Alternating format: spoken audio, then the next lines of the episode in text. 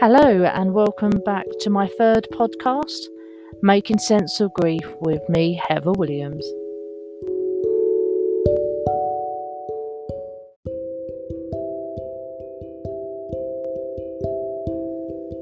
It has been an emotional, provoking experience just to be able to find a way to channel my thoughts. It's been rather therapeutic in so many ways to document my journey through grief. Today's topic surrounds the changes and insights the experience has on all our lives.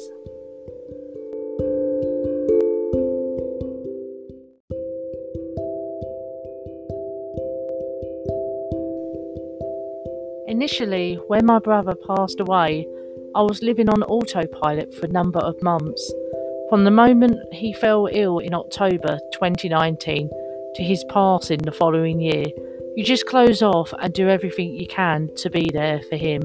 After his passing, I helped organise his funeral, as well as console our parents, sister, and his friends. I showed very little emotion throughout this time because partly I didn't know how or who to turn to. I knew I had to be strong for everyone. I certainly not a natural leader, yet this was a role I took on as an organiser for Rob's funeral.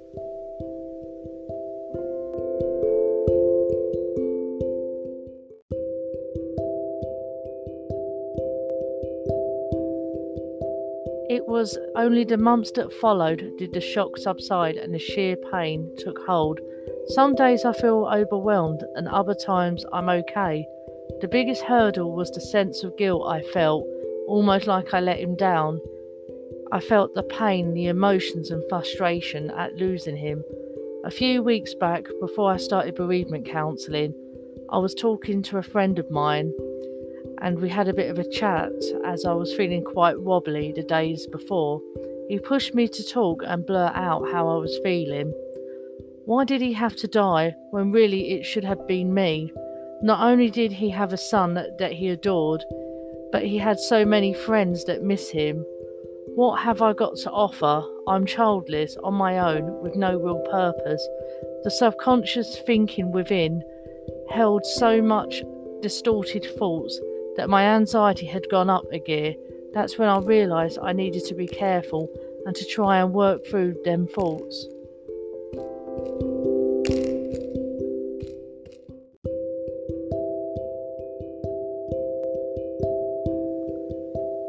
At the time, I was a community radio presenter presenting a weekly show, which I loved doing. I had so much passion and enthusiasm for, Throughout the national lockdown and through Rob's illness, it had kept me going. Unknown to me, many people loved hearing the show. However, after a disagreement with the station manager, I completely flipped out. My anxiety levels were very heightened by them events.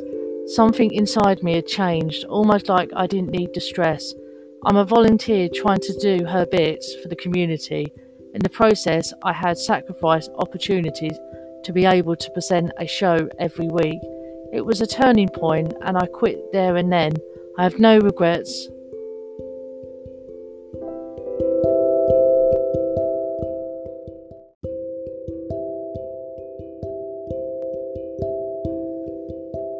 In reflection, I needed that time for a break. I'd been presenting non stop, apart from a few weeks' break after my brother passed away. In hindsight, I should have taken more time off. But with the lockdown and isolation many felt, my show was a welcome part of their evening. No doubt I will miss being on air and have the laughs with my listeners and chatting on social media. At the time, I needed to take some time to reflect and to adapt to a new norm of life. Last year, I had a real purpose of taking care of Rob and this year I feel empty, almost clueless at what to do next. It's a hard feeling to have, but I have to take the healing process more seriously. Not only have I been eating my feelings, but I have been piling on weight too. I need to work through them feelings and come through this experience stronger.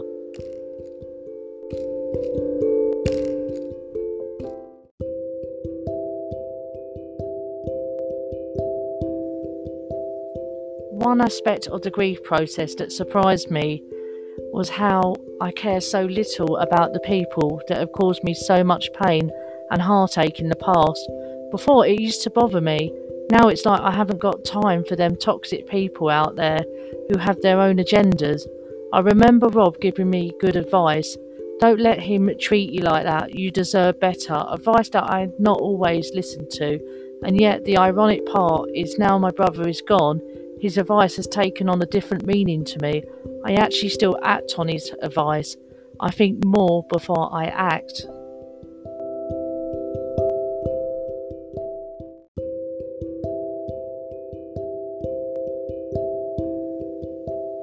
I have concluded life is too short for grudges or emotional pain.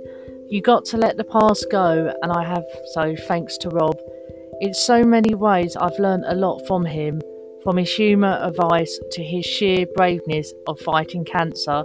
Grief takes on so many forms, and we all respond differently to the journey we are on. But remember to fight on and not hide away.